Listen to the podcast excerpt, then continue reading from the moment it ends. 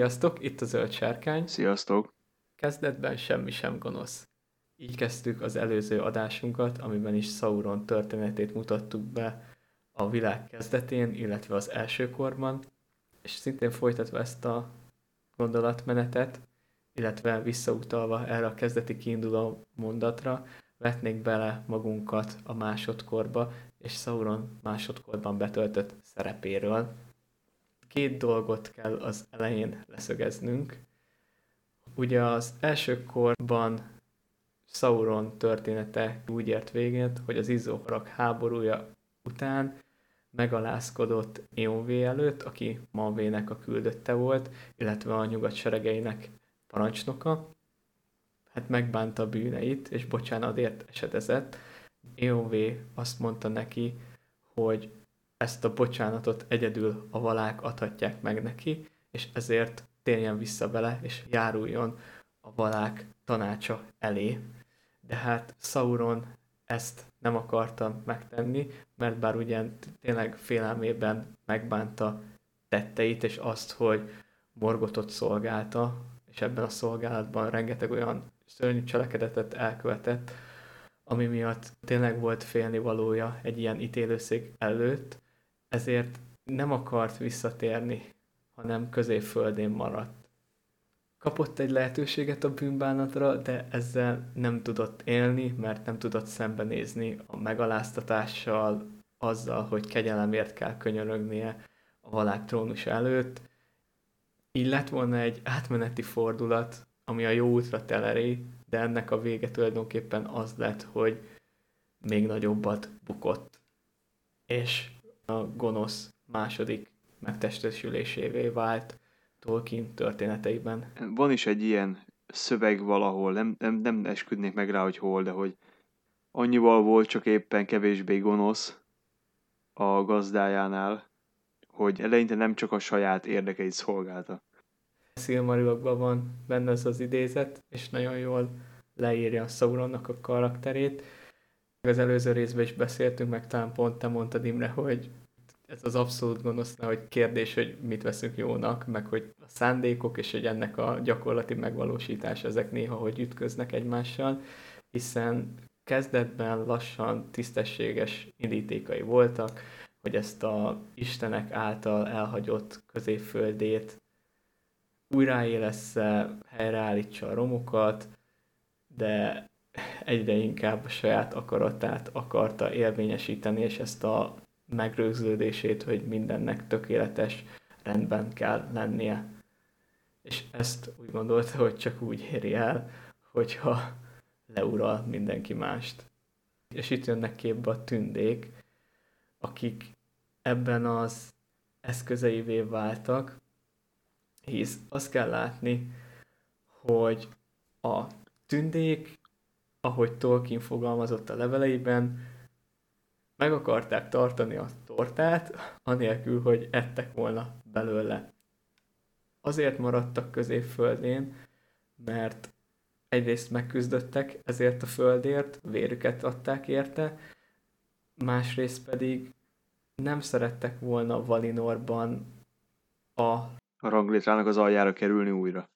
Igen, hanem élvezték azt, hogy középföldén egy ilyen megkülönböztetett szerepük van, ugyanakkor vágytak az áldott birodalom örökös szépsége, békéje és romlatlansága iránt. És itt jön be ez a kifakulás, amit a hatalomgyűrű sorozatban kicsit eltúloztak, de ennek az a lényege, hogy hát a nap alatt, és itt tényleg időzőjelben ő a nap alatt, folyamatosan telik az idő, amit a tündék nem képesek megállítani így hiába ragaszkodnak valamihez, ők halhatatlanok, a világ pedig halandó. Igen, viszont ugye pont a, a gyűrűket valamilyen szinten használták utólag erre, hogy a saját birodalmaikat megőrizzék. Pontosan ez volt az a pont, amikor össze tudott kapcsolódni Sauronnak a újjáépítési terve azzal, hogy a tündék mi, mi, mi volt ez? Nem makadság, hanem... Hát ez saját vágyaiknak a ők is igazából ők is eszközt akartak arra, hogy a saját vágyaikat beteljesítsék. És erre az eszközre leginkább az eregioni tündék vágytak. Gilgalad már észrevette, hogy valami árnyék kezdi felütni a fejét keleten, és ezért direkt itt figyelmeztette a tündéket, amikor egy Anatár nevezetű alak megjelent köreikben, aki magát az ajándékok urának mondta. Sauron azért ezelőtt a másodkorban azért már elkezdett tevékenykedni. Utána egy néhány száz évig buldokolt, utána azért elkezdte Baradur fölépíteni, elkezdett befolyást szerezni itt-ott különböző részein a középföldének. Az is nagyon fontos, hogy ekkor még képes volt szép alakot felvenni. Tehát aki ránézett, az valami szépet és kecseset látott benne. Nem volt teljesen gonosz, megint hangsúlyozzuk, hogy Tolkien szavaival élve valóban nem volt teljesen gonosz, ha csak nem minden reformer, aki az újjáépítéssel és újjászervezéssel akar sietni, nem teljesen gonosz, még mielőtt a gőg és az akarat érvényesítése iránti vágy felemészteni őket. Ez egy nagyon csodálatos hasonlat volt, de tényleg ez volt a, a lényeg, hogy így tudott találkozni az eregioni tündék különleges vágya, ez a, ha tetszik, a mágia, a gépek, technológia iránti szeretet. Igen, itt azért van, van, van köztük átfedés érdeklődési körökben. Igen, meg ez magyarázza azt is, hogy az eregioni tündék miért voltak kifejezetten jó viszonyban a Kazeddumi törpökkel. És hát így Anatár szépen lassan a bizalmukba férkőzött, és elkezdődött a hatalom gyűrűinek a kovácsolása. De ez az egész bizalomba férkőzés, ez egy nagyon hosszú folyamat volt. Ez itt valami 300 év. Igen, a másodkor 1200. évében jelent meg Anatárként Sauron, középföld nyugati régióiban, és 1500-ban kezdődött a hatalom gyűrűjének a kovácsolása. Amikor is minden tudását átadta a tündéknek, ami a gyűrűk elkészítéséhez kellett, ő maga pedig a másodkor 1600. évében visszatért Mordorba, hogy saját kis üzletelésébe kezdjen, és itt kovácsolta meg az egy gyűrűt. Amit tündegyűrűknek a viselői azonnal észre is vettek, vagy hát megéreztek, és akkor a pillanatban már tudták, hogy valami átverés van. Gyakorlatilag ezután kezdődött el Sauronnak a háborúja a tündékkel. Mivel, hogy nem, nem tudta az uralma alá hajtani a tündéket, az összes többi gyűrű regionba volt, így ezeket meg kellett összerezze. Nem tudom, itt beszéljünk Sauron egy gyűrűvel való kapcsolatáról, vagy előtte írtsa ki a tündéket, és szerezze vissza a többi gyűrűt. Legyen most, mert most megcsinálta. Meg már fölhúzta, akkor legyen most. Jó, oké, okay, szuper. A hatalom gyűrűibe is, amit szerettek volna a tündék ezt a időnek a nem teljes megállítatása, de nagyon-nagyon lelassítása. Ez bekerült a gyűrűkbe, valamint Sauron által az, hogy a láthatatlan világ dolgait láthatóvá tudták tenni, illetve a fizikai testeket pedig át tudta vinni a láthatatlan világba, és annak a részévé tudta tenni.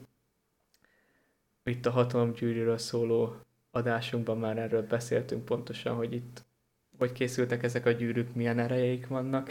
Itt tényleg csak az a fontos, hogy nem érintette a három tüntegyűrűt, így ezért ezeket nem tudta uralni. Mert alapvetően az egy gyűrű arra teszi képessé Sauron, hogy lássa a többi gyűrű viselőjének gondolatait, irányítani és befolyásolni tudja őket, és végeredményében a szolgájává teszi mindőjüket. Itt jön be az, hogy ez a tökéletesség és a rend megteremtése, ez Sauronban, ez a uralomvágyban és a zsarnokságban ölt testet, hiszen ő tulajdonképpen egy Isten király akart lenni, hogy egyedül őt tiszteljék és imádják. Ez legalábbis meg van róla győződve, hogy ő tudja, mi a jó mindenkinek. Ahogy Tolkien is mondja, a gyűrűk urában az alapkonfliktus az nem a szabadságról és a szabadság gondolatáról szól, bár erősen kapcsolódik hozzá, hanem az Istenről és az ő kizárólagos jogáról, az isteni tiszteletre. És ezt az isteni tiszteletet akarja megragadni magának Sauron. Ezt a tiszteletet követelte volna meg minden értelmes teremtménytől, akiket leuralt volna a világon. A gyűrű maga pedig, ahogy Tolkien is mondta, nem kell nagyon túlerőltetni a gondolatát, hiszen ez egy tündérmesékben és mítoszokban gyakran megforduló motívum, hogy valaki a életét és a hatalmát áthelyezi egy külső tárgyba, amelyet így kitesz a saját maga számára katasztrofális következményekkel járó megsemmisülésnek. És ahogy a professzor mondja, hogyha nagyon-nagyon filozofálni szeretnénk, akkor azt mondaná, hogy ez egy mitikus módja annak az igazságnak, hogy a hatalom, hogyha ezt gyakorolni akarjuk, és eredményeket akarunk ezzel elérni, ahhoz ezt külsővé kell tennünk, viszont ennek következtében kisebb-nagyobb mértékben kikerül az ember közvetlen ellenőrzése alól. Ahhoz, hogy hatalmat tudjunk gyakorolni, kellenek alanyok, akiken a hatalmat gyakorolni tudjuk, viszont ők szükségszerűen nem mi vagyunk, hanem tőlünk független egyének, ezáltal pedig a hatalom kényszerszerűen magába foglal egy függőségi viszonyt, ami a hatalom gyakorlójára is veszélyt jelenthet. Itt ez a filozófiai mélységű gondolat magától a professzortól, és hogy ő hogy látta ennek a gyűrűnek a szerepét, illetve Sauronhoz való kapcsolatát. Hát itt talán akkor megemlíthetnénk a két veszélyét, ami ennek a gyűrűnek van. Hát akkor ugye ennek a kettő veszélye ez az, hogy a, ha valaki megszerzi a gyűrűt, és Sauronnál hatalmasodnak bizonyul, akkor őt is a igája alá tudja hajtani, valamint hogyha a gyűrű elpusztul, akkor Sauron is olyan jelentéktelenné válik, hogy mint hogyha nem is lenne. Ezeket a gyenge pontokat azonban szükséges volt beleépíteni a gyűrűbe, hisz ezért hozta létre, ez volt a cél, hogy uraljon és domináljon másokat, tehát a gyűrűnek is képesnek kell lennie erre. Amíg ezt a gyűrűt viseli, addig az ereje az felértékelődik, hogyha nem viseli, akkor is tulajdonképpen ott rejtőzik ez az elő magában a gyűrűben, tényleg a, vagy az uralás, vagy az elpusztítás lehet a, a kulcs, illetve adott esetben a gyengesége ennek az egész tervnek, de Sauron mindkettőre felkészült. Egyrészt nagyon-nagyon nehéz volt a gyűrűt viselőjének leuralnia, vagy hát a saját hatalmába kerítenie, mert végső soron a gyűrű és a gyűrűvel járó elő elvette az eszét, míg a megsemmisülést az simán el lett intézve annyival, hogy nem lehet máshol elpusztítani, csak Szamatna úrban. Ami történetesen elég közel van Baradúrhoz. Így, hogy kitárgyaltuk, hogy nem van még esetleg valami, amit a gyűrű kapcsán szeretnél megemlíteni? Szerintem nincs. Igazából ez, beszéltünk már erről részletesen szerintem. Térjünk is vissza a Sauron és a tündék háborújához, ami a másodkor 1693. évében kezdődött meg, mikor is Sauron magának követelte a hatalom gyűrűit, mert ugye, ahogy felhúzta az egy gyűrűt, úgy lebukott a három viselője előtt, akik elrejtették ezt a gyűrűt, itt megint több verzió van, hogy itt már megkapták a hordozók, vagy még mindig Celebrimbornál voltak, de lényeg a lényeg, hogy Sauron követelte ezeket a gyűrűket, viszont a tündék ezt nem akarták átadni. Ugye elsőként Eregion támadja meg. Hát itt gyakorlatilag egy ideig siker sikerre fog halmozni, ból a szempontból, hogy gyűrűket is megszerzi, és a tündéket is folyamatosan vissza, visszább Ebben nem kell belemenni most részletesen, hogy most milyen csaták, hol, meg mit tudom én. Erről majd úgy is készítünk egy videót, mert a hatalom gyűrűi kapcsán releváns lesz.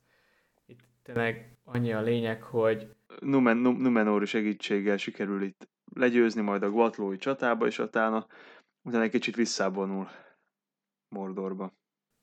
Igen, meg hát természetesen az, hogy megszerzi a gyűrűket a három kivételével Eregionban, és majdnem egész középföldét az uralma alá hajtja, nyugaton csak Lindonban Gilgalad népe menekül meg előle, a törpék bezárkóznak Kazeddumba, illetve Elrond völgyzugolyban bújdosik, amit majd ostrom alá is vesznek. És így érkezik meg Kiriatur Numenori admirális, aki legyőzi Sauront először Sanfordnál, aki visszavonul Tarbathoz, és itt a Kvatlói csatában döntő vereséget szenved, és ezzel véget érnek a sötét évek. Ugyanakkor Sauron hatalma nem, mert bár a Numenóriak úgymond felszabadítják ezt a régiót, keleten és délen nem tudják áttörni a Fekete Trónnak a hatalmát. És Sauron kiosztja a gyűrűket. Hetet a nemes törpöknek, kilencet pedig a halandó embereknek. Ugyanakkor a kalandja Numenorral még nem ér véget. Egy kis lélegzetvételnyi szünet után elkezdi magát földurának hívni, emberek királyának hívni, ami kicsit a Numenóriaknak az egójára rosszul hat. Ezután az éppen aktuális Numenóri király, akit Arparazónnak hívnak, fölvonul egy hatalmas sereggel, aminek a láttán Sauron megadja magát, és ezután hurcolja magával Numenorba. Itt az fontos megjegyezni, hogy ez a sereg olyan hatalmas volt, hiszen akkor még Numenor a fénykorában volt, hogy Sauron seregei meghátráltak, nem mertek szembeszállni vele, viszont Sauron tudatosan adta meg magát, és tudatosan kerül el fogságban Numenor szigetére, tulajdonképpen kapott egy ingyen utat, és egy lehetőséget arra, hogy megdöntse a másodkor legnagyobb birodalmát. Igen, itt ugye a Numenóriaknak a haláltól való félelmét kihasználva egyrészt elég hamar a királynak a tanácsadójává lépett elő a börtön cellából. Ugye éppen halálfélelemre alapozva a morgot kultuszt alakít ki Numenorba, és idővel arra is ráveszi a Numenóriakat, hogy Valinor is ostromolják meg, teljesen elfordulva valáktól. És itt megint egy érdekes motivum, amit az előbb megemlítettél, hogy Sauron minden vereség után elbújdosik, hogy itt is azt figyelhetjük meg, amit a tündéknél, ahogy igazából az egész hatalomgyűrűi megkovácsolták és megteremtették, hogy itt is az adott fajnak a legnagyobb félelmeit aknázza ki. Hiszen bár a Numenóriak háromszor, vagy még annál is többször hosszabb élettartamot éltek meg, mint a többi ember, a halál lehelletét ők sem kerülhették el és ez egy halott kultuszban öltött náluk testet még jóval Sauron előtt, amikor sírboltokat emeltek, és többet kezdtek el foglalkozni azzal, hogy hogy lehet a testet minél inkább megőrizni, és itt jön be az a motivum a Numenóri királyoknál, hogy korábban megváltak az élettől, most meg görcsösen ragaszkodtak hozzá, és így egy test és szellemi leépülésbe csapott át ez az egész. És ezt is fogja kihasználni Sauron.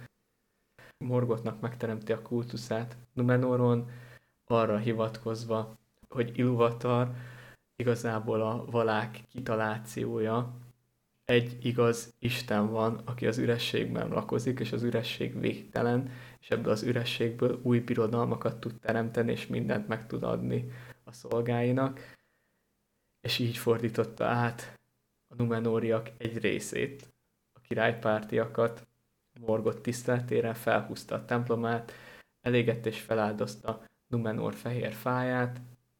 Tényleg a végső az az volt, hogy Parazon már elkezd érezni, hogy itt a vég, és Sauronnak ekkor sikerült rávenni, hogy jó, akkor támadjuk meg Valinort. Ez egy csúfos kudarccal végződött.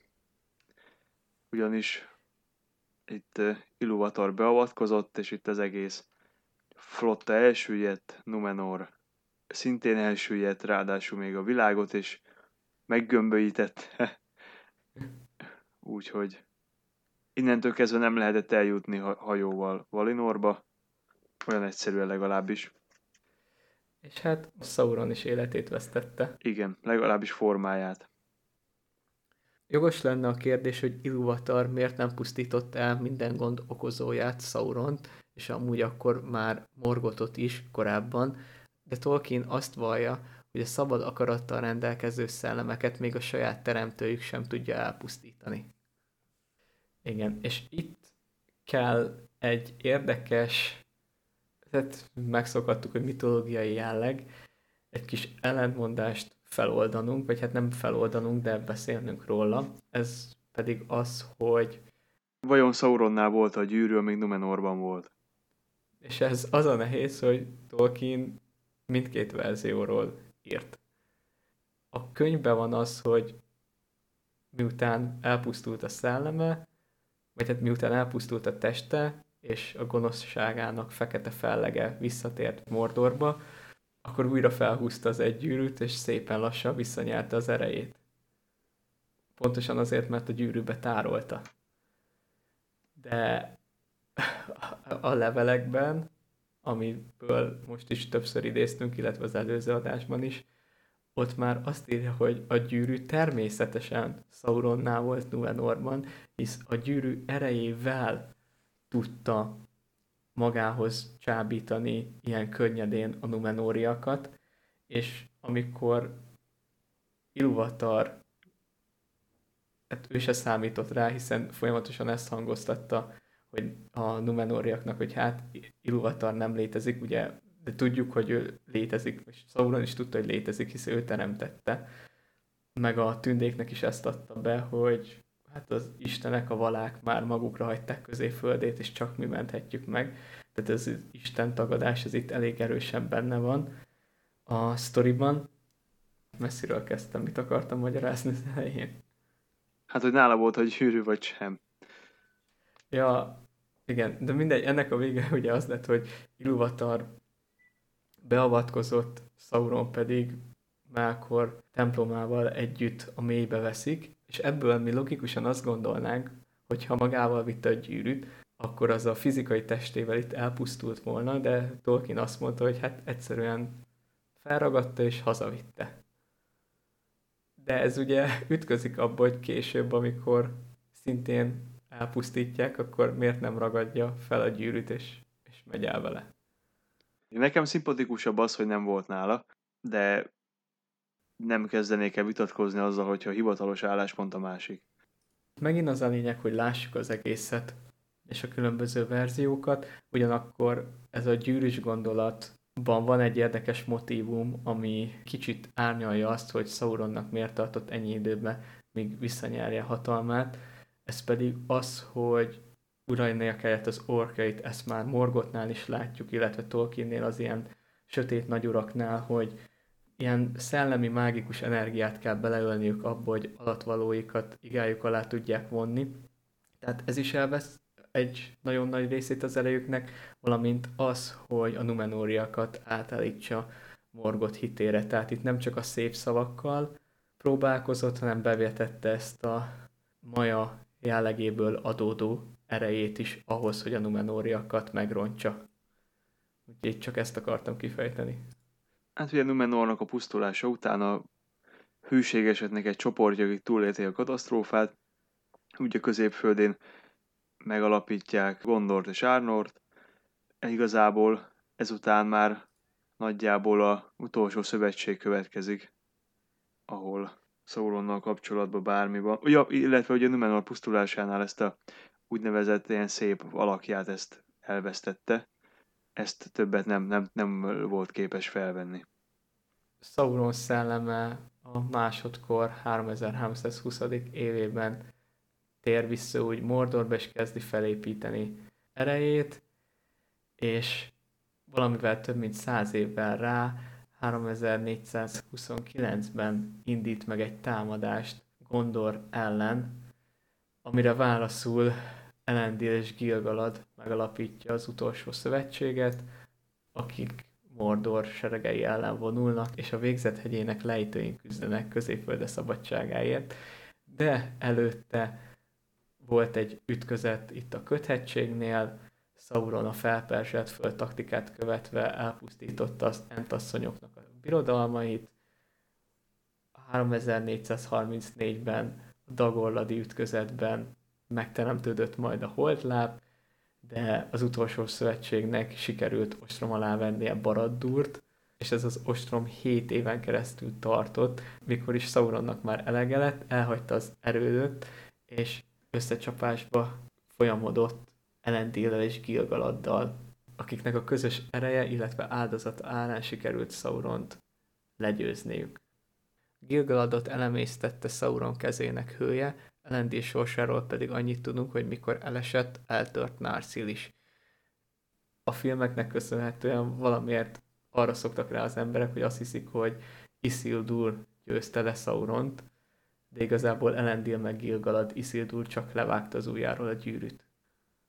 És ugye ezzel, hogy ezután Isildur megtartotta a gyűrűt, ahelyett, hogy elpusztította volna, ezzel megágyazott annak, hogy még egy adást tudjunk csinálni Sauronról, a, amiben azt veszük majd végig, hogy a harmadkorban mit csinált. Illetve ebben az adásban fogunk kitérni az alakváltós dolgaira, annak az apropóján, hogy szintén a filmekbe ezt a nagy lángoló szemgolyót helyezik előtérbe, de a könyvekben ez korán sem volt ilyen tiszta. De hát akkor ez majd kiderül a következő adásunkból.